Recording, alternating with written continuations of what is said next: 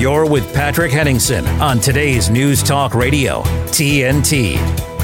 All right, welcome back. Welcome back, ladies and gentlemen, to hour number two of this live broadcast here. News and analysis at your fingertips here on the Patrick Henningsen Show. Hello to everybody in the TNT chat room, the thriving intellectual community there on TNT radio.live. I see you guys in there. Great links, great opposition research. We appreciate it. I see some new faces uh, as well, some new names. Anto, that's a new name. Beyond the System, I like what he's posting as well. Hello, Sandra. And of course, some of the regulars, Holly, uh, Mazzy, and uh, the gang. You guys are doing great in there. Appreciate your engagement. And uh, our next guest uh, is a fellow cohort here at TNT, host of Jerm Warfare.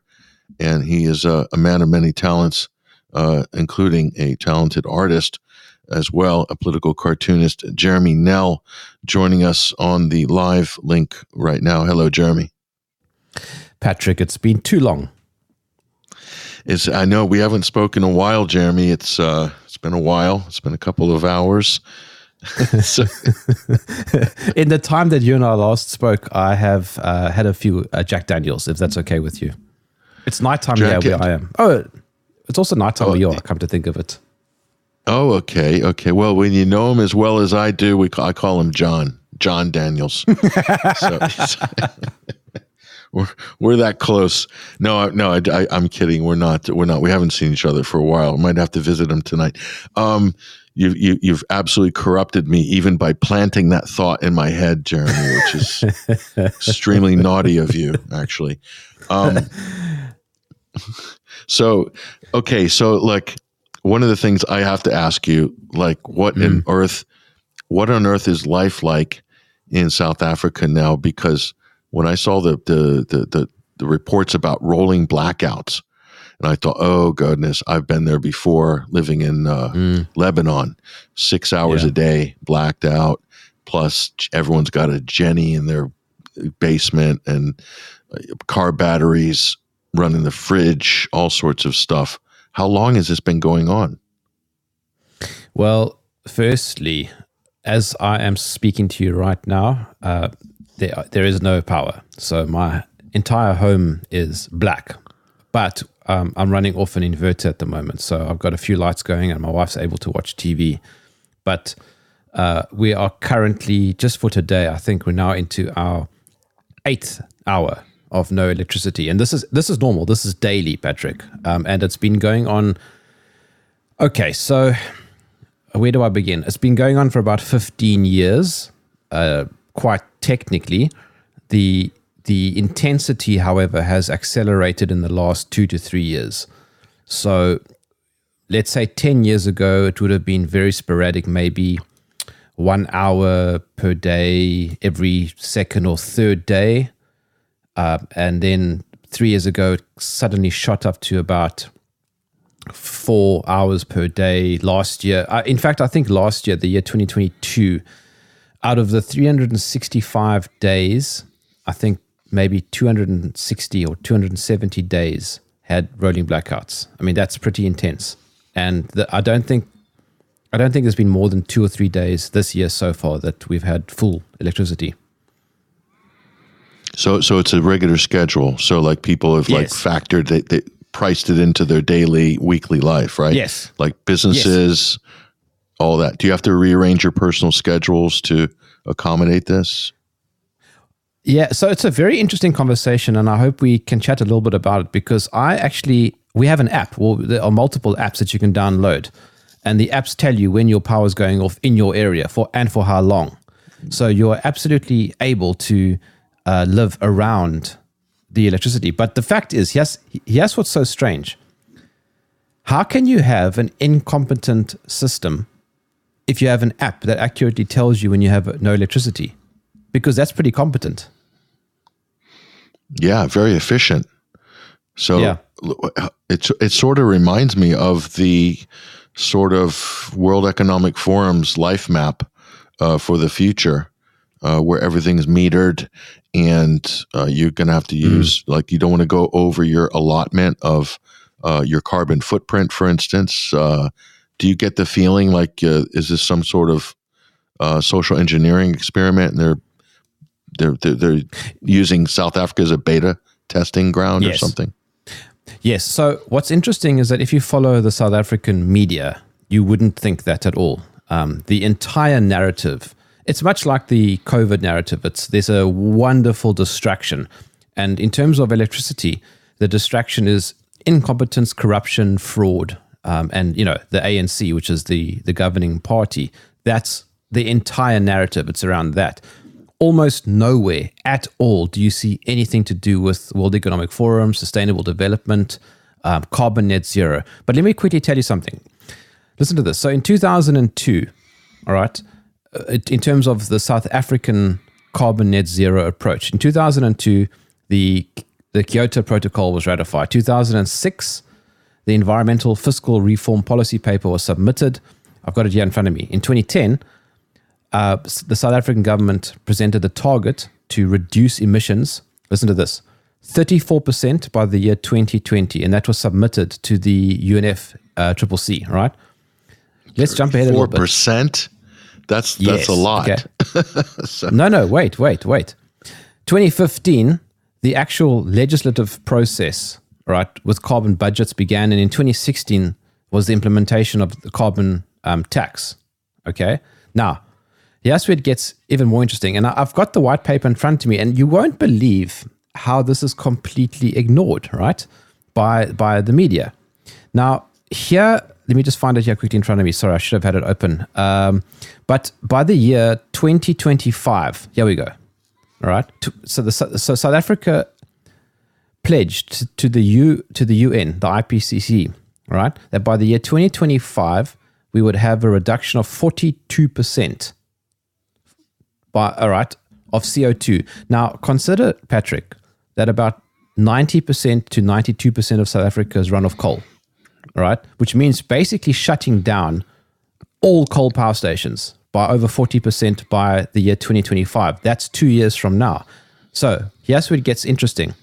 Currently, our total installed capacity is around 51, excuse me, 51,200 megawatts. Okay. Currently, 20,400 more or less is unavailable due to rolling blackouts. That's around 37 to 38%. And around 5,200 megawatts is, is what's called planned maintenance. All right. So think about this. Currently, we had we don't have 37%, and the target by 2025 is 43%. It's sort of a no-brainer, isn't it? They- they- They're running Yes. your UN sustainable emissions cuts under the guise of corruption and mismanagement and rolling blackouts, Yes. right? Yes. and for goodness sake, for goodness sake, explain to me how is it that if they are so incompetent, if the if the power stations are all falling apart, how is it that they can accurately tell me when my power is going off? Oh yeah. Oh, it's a well-oiled machine, isn't it? It's absolutely well. So, so that look, so they can go in 2025. They can proudly go march up to the podium in the United Nations, whoever the South African representatives, and proudly announce that they have met their targets, their sustainable development targets, and and that's a great victory somehow, right? What have they done? what have they achieved? have is the is the so- weather changed? Uh, you know, No, uh, well, no, no. I mean, uh, well, obviously the ice caps aren't melting anymore, Patrick. You know, um, Well, that's You know, because of your rolling blackouts, Jeremy.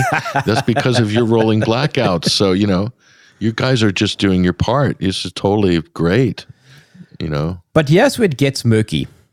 Okay, so let's not let's not make this too easy. It is true that our power stations also are reaching the end of the line, right? They haven't really been. So 1994 was the changeover from apartheid to the new sort of democratic South African project. I call it a project because it's really a project. It's not doing very well. Um, and the reality is that no new power stations have been built and the population has increased. Obviously, it goes without saying that you need maintenance, you need more power stations. Okay, maybe one or two small ones have been built, uh, but you know they've taken years and years and years to to to to get online. We also have a nuclear power station that's about 45 minutes away from my house. Um, that thing is fairly well run. I've been there. It's it's very well. It's it's a definitely a good good well oiled machine, but it also it's controlled by the central government. So if if it's told to turn off, you know it's it's told to turn off. Um, but listen to this: the former CEO. So I won't get into the domestic politics, uh, but the former CEO said, and he was fired just recently. He said, yeah, that the country should continue with the decommission plan that it had for the power stations that have reached the end of their life cycle. And this, listen to this, this is in line with the agreement that South Africa made at COP26 to lessen its carbon footprint. oh, so, oh, really? so, so is anybody talking about building new ones, or uh, where are the plans to to replace them? Like uh, what, wind farms, lots of solar panels. Yes, what? What? There are lots of wind farms, and they don't turn. they tend not to, uh, quite often, actually. Yeah, it's, it's one ridiculous. of the problems with wind farms. So, so look, let's let's be realistic, okay? Uh, you can't beat coal in terms of power per square centimeter. You can't. Mm. Um, you then next is natural gas, uh, and then you have nuclear uh, which is good once it's online and the money's been invested, and it takes a while to to you know pay the investment back, like twenty or thirty years. Okay, fine. And then you've got sustainable energy, which is intermittent, and, and and you literally on its own you cannot run a modern economy. You can't. No, no. You, nobody has. Nobody's ever done it. So, so so it looks like you guys are going to win all your green awards but you're losing a whole bunch of other. You're losing but in I another mean, race, aren't you? You know what really sucks though, Patrick, is that it's fine for you and I, right? We can still we can still handle it. I mean, yeah, I'm running off inverters. You know what it's like. You can if you're a middle class type of income person, you can make it. South Africa is part of Africa which has a serious poverty problem.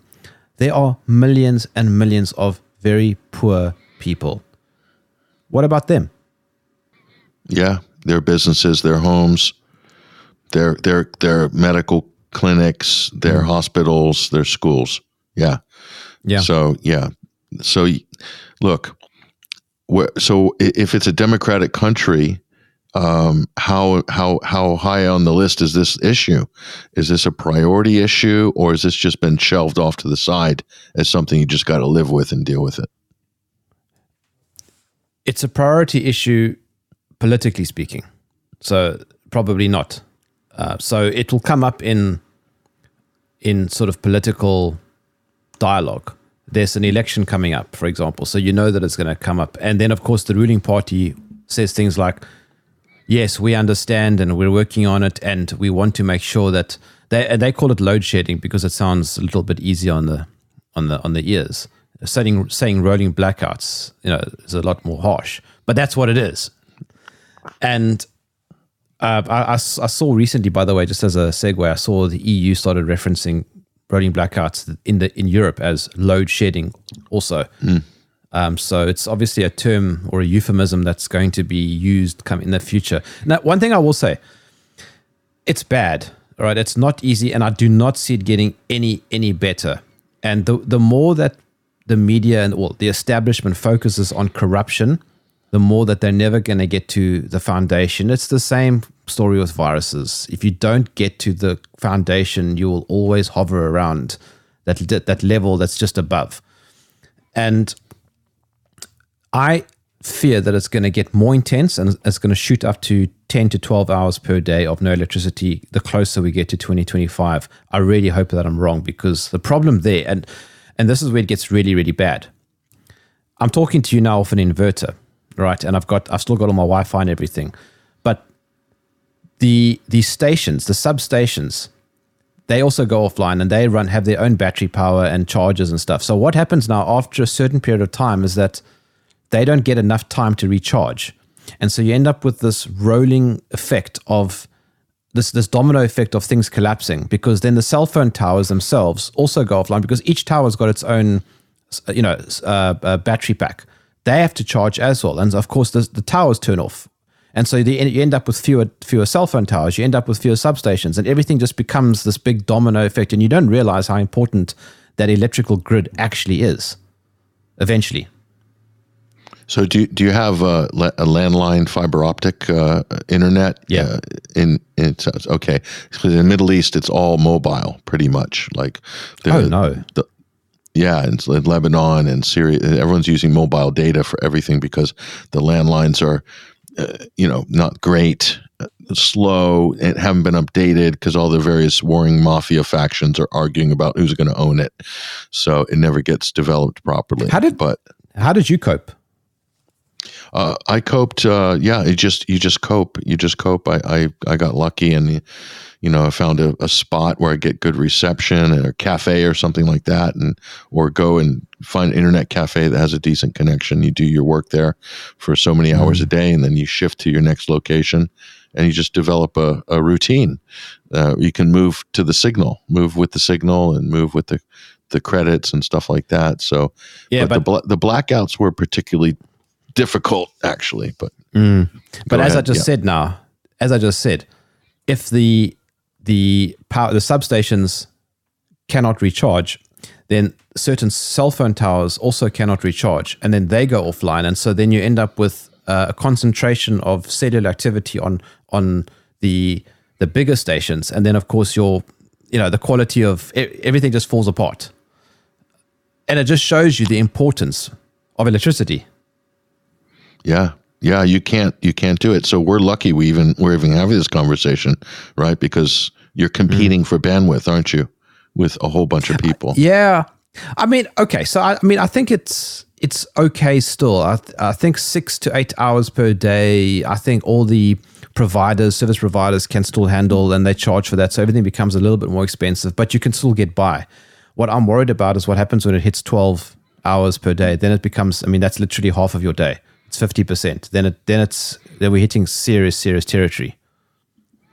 So I've got to ask you a question here. So why why why go with the green agenda? Is it because I know there's a certain mindset of people in government? There's is it because there's a certain uh, a certain sort of status uh, with things that are affiliated with the UN and the international community, progressive uh, institutions uh, that a certain it, it, sort of raises your profile in politics to be or, or, you feel like you get more as a smaller country you can command more respect from the international community.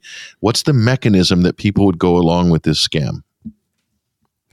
I don't know. Um, i think if you follow anything to do with BRICS and by the way there's the big BRICS conference coming up later this year here in south africa. Patrick i expect to see you here. I'll take you for dinner Make a plan. Okay. Um, d- thank you for the invite. I'm definitely going to consider that on the on our uh, schedule because I would love to uh, be there uh, when Vladimir Putin.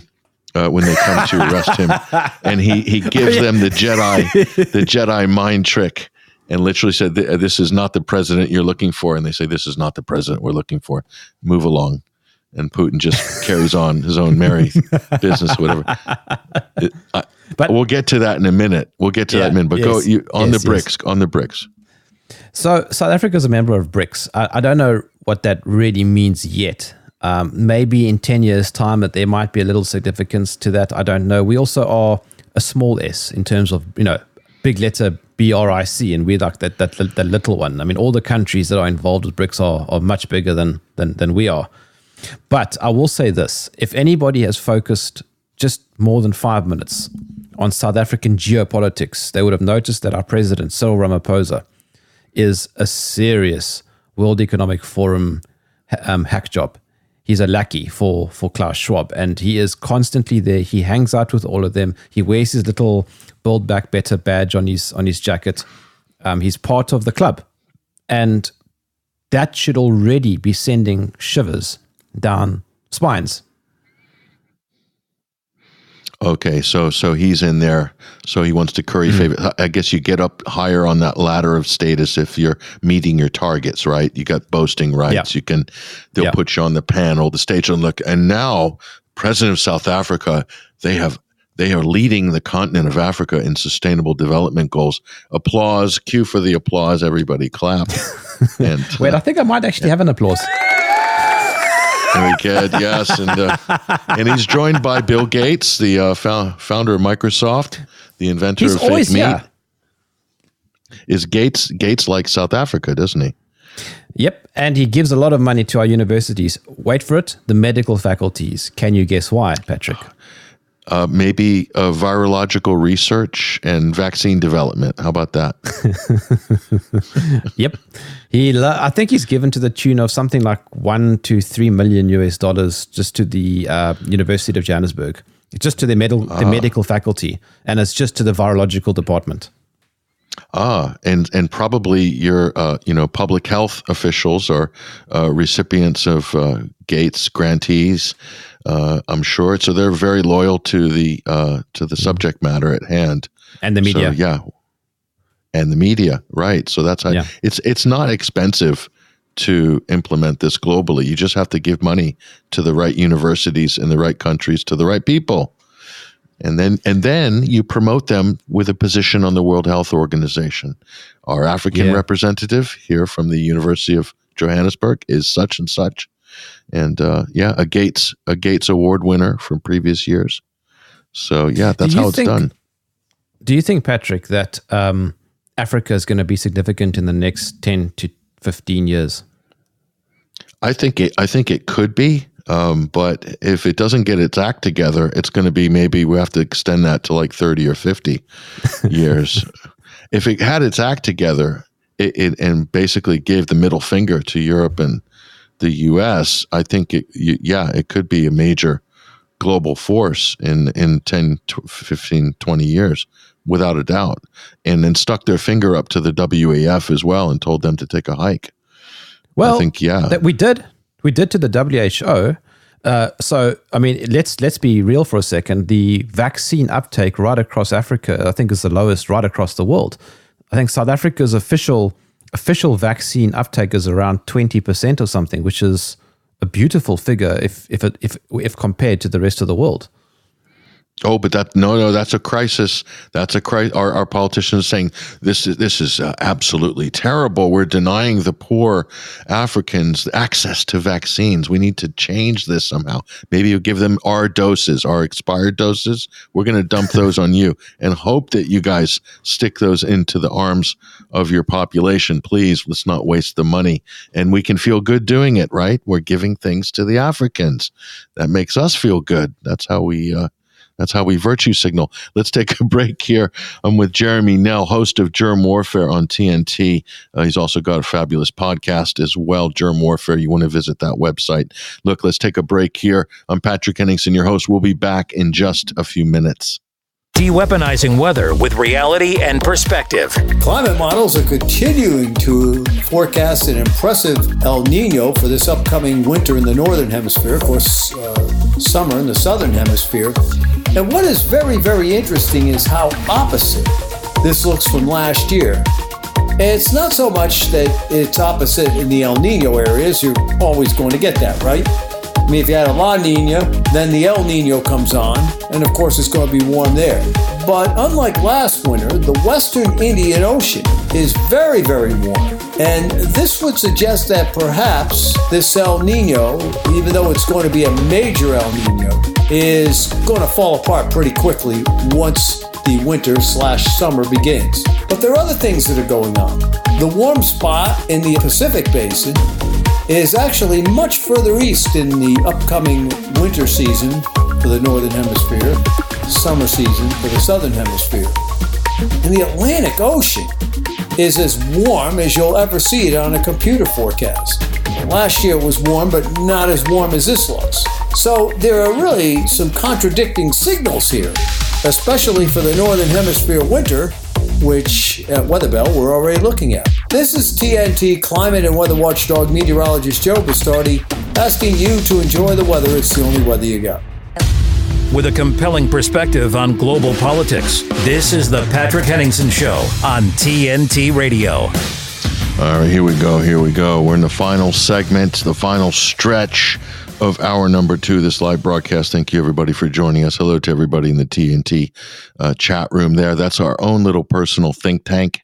It's a big chat room with lots of uh, smart people in there dropping dropping truth bombs and knowledge and links.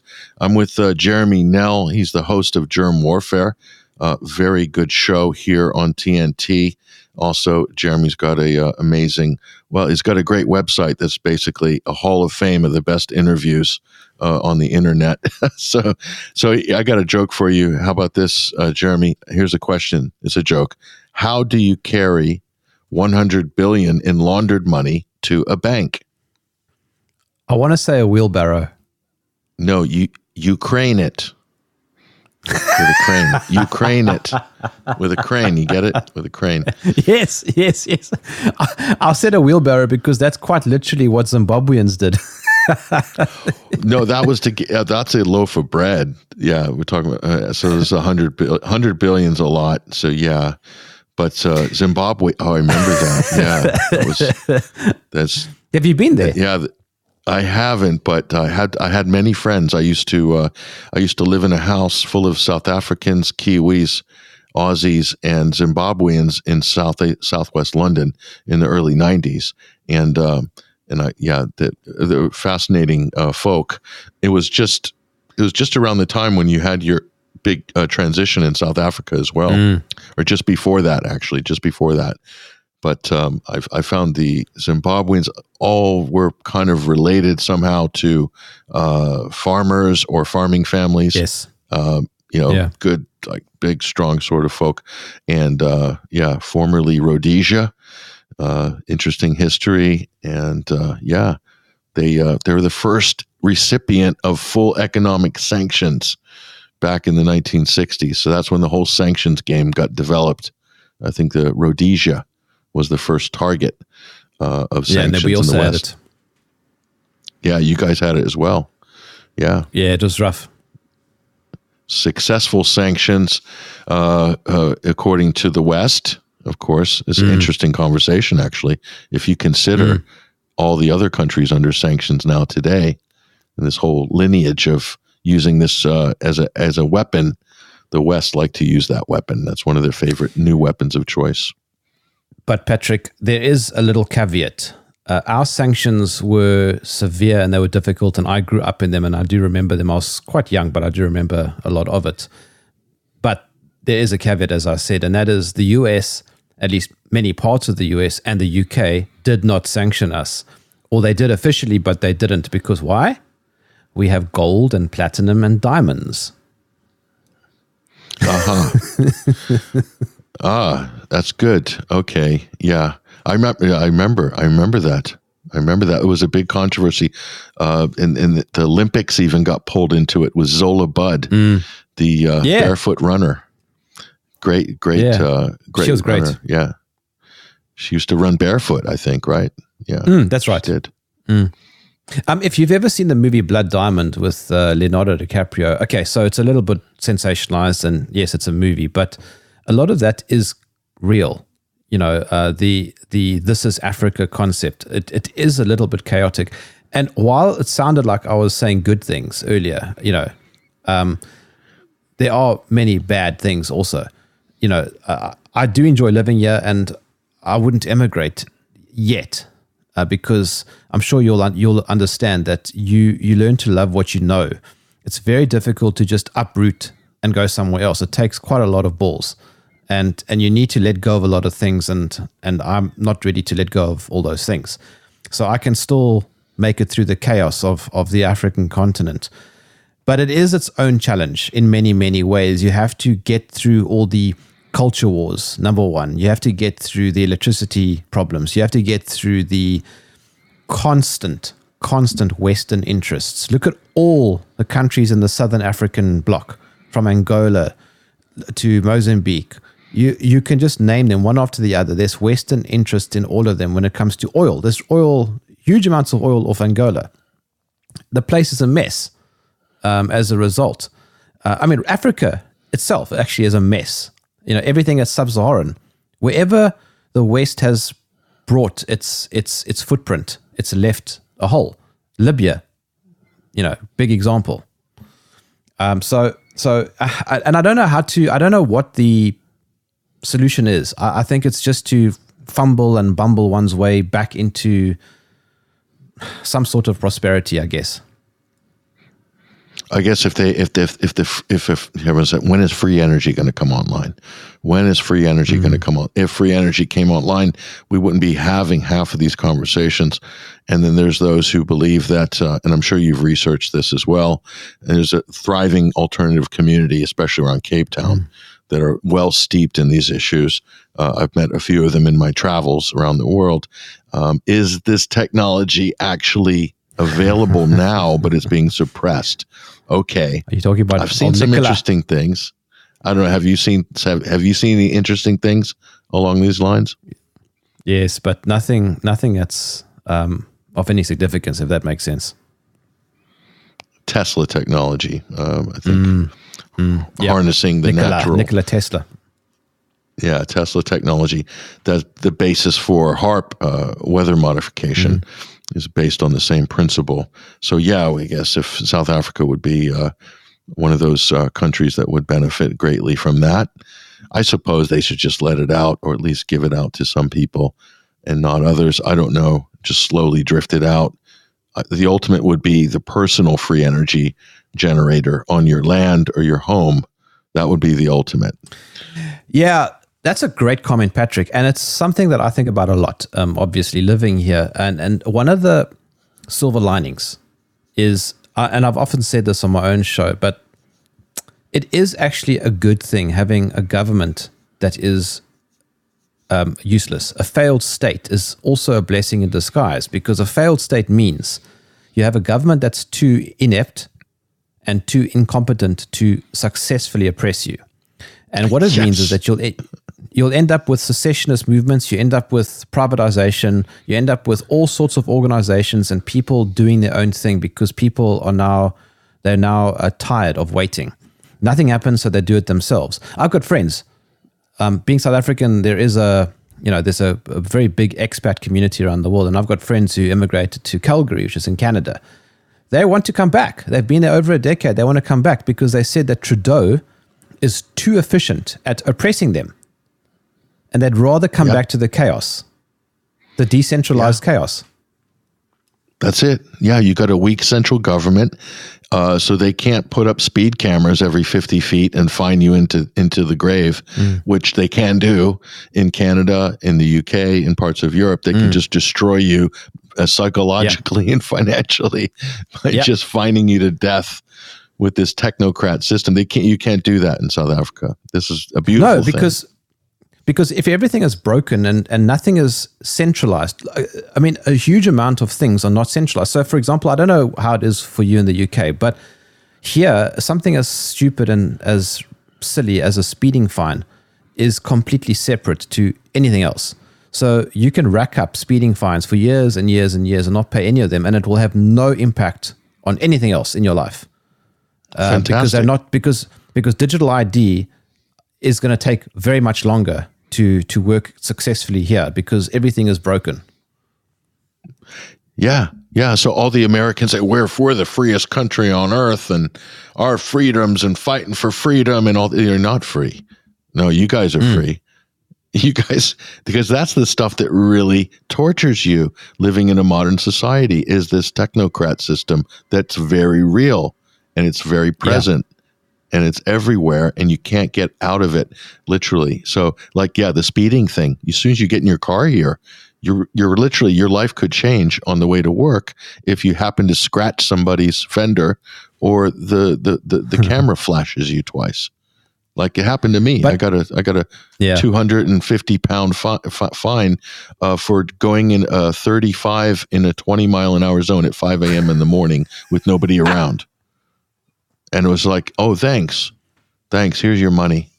Okay. But what happens if you don't you. pay that? Uh, then there will be a warrant uh, out for maybe your car could be impounded.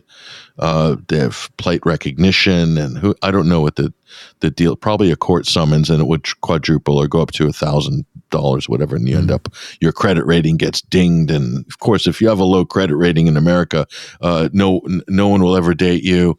Uh, you'll be ostracized from society, and you can't own anything, and you're become a Schwabian uh, a proletariat at that point.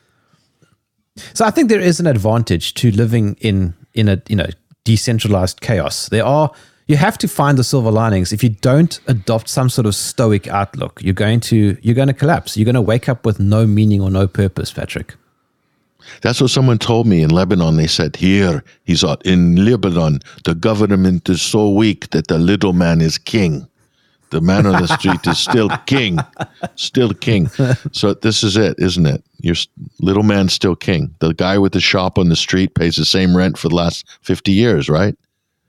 And he's, that's it. Yeah, it's exactly right. And, you know, you have to understand that the while the the, the, the Schwabians, while the UN are looking for more and more people to urbanize, they want millions of people to live in the cities because it's easier for mass surveillance and mass control. That's going to take a long time to hit African countries because African people, for better or for worse, are very quick to throw the middle finger.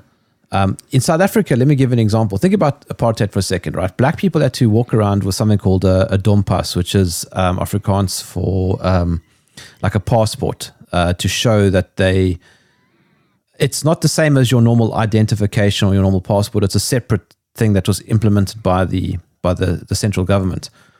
And if you didn't show that, you you could be arrested. So it's it's a, some sort. It's a, it's not that dissimilar to a vaccine passport. Now, do you think that that's going to fly with the same people? No. No. No. No. So that that so that's interesting. Very interesting. Yeah, that you have to take. Most people don't take that into account when they're mm. evaluating it's, it's culture. whether.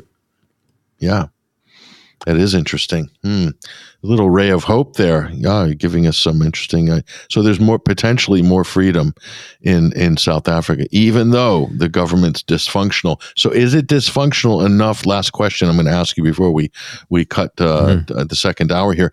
Is it so dysfunctional that if Vladimir Putin came to the BRICS summit and there is an international criminal court arrest warrant to nab him in South Africa, would the South Africans execute that arrest warrant, or would they say? Hey, hey, Vlad, don't worry about this. We'll deal with that. Don't worry about that. Let's go for a drink. Have you? Did you bring the vodka, Vlad? What? What? How? How's well, that going to play out in South Africa? it's not going to happen. Number one, if he does pitch up, the ruling party, the ANC, uh, will will not allow him to be arrested. So, for all their warts, they've got it right. I think on Russia. Um, the opposition party wants him arrested, and they won't get it right. Oh, interesting. Okay. yeah, that, that, that, yeah. There's the pedigree with the ANC. I see that a very strong Russian affiliation there. Yes, very yeah. friendly. Yeah, and also the like ICC. You know like, all about them. Yeah, you guys are a signatory, aren't you? Well, yes, but I mean, for goodness' sake, the ICC has got no bite.